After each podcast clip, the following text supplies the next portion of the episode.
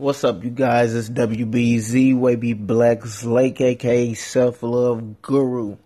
And I figured something out yesterday. Cause, um, yesterday I woke up a little, well, I woke up on time. I woke up at 3 a.m. when I set my alarm and I was like, oh, nah, nah, I'm tired. So I went back to sleep. But then I woke back up at like, uh, like five-ish Nah, it had to be a little later than that. Probably like seven, eight. Nah, it was like seven. I'd say seven. And I was like, oh my goodness, I missed working out because usually I go to the gym at four. I wake up and I at 3 a.m. and I do my stretching. Then I go to the gym at four o'clock in the morning when it opens. And and yesterday, I, I don't know, I just wasn't feeling it. But I was I was mad at myself. so I was like, man, man, man. I use I don't like going to the gym when it's like a whole bunch of people. So I that's really why I be going at like 4 a.m.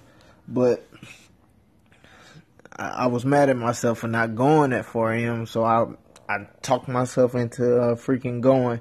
It was like nine when I left the house. I got the um when I got there.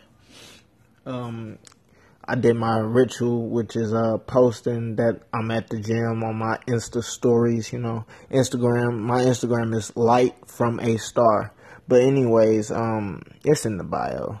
But anyways, I got there and I realized that if you usually habitually like go to the gym when it opens, like even if you miss going to the gym when it opens, you can always go later.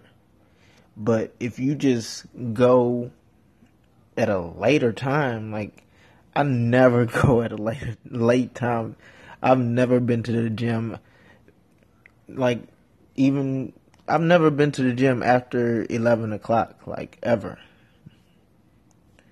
That's crazy, but because some people have never been to the gym before twelve o'clock, but like I realized that you could always go later if you if you habitually go to the gym early early. You can always go later.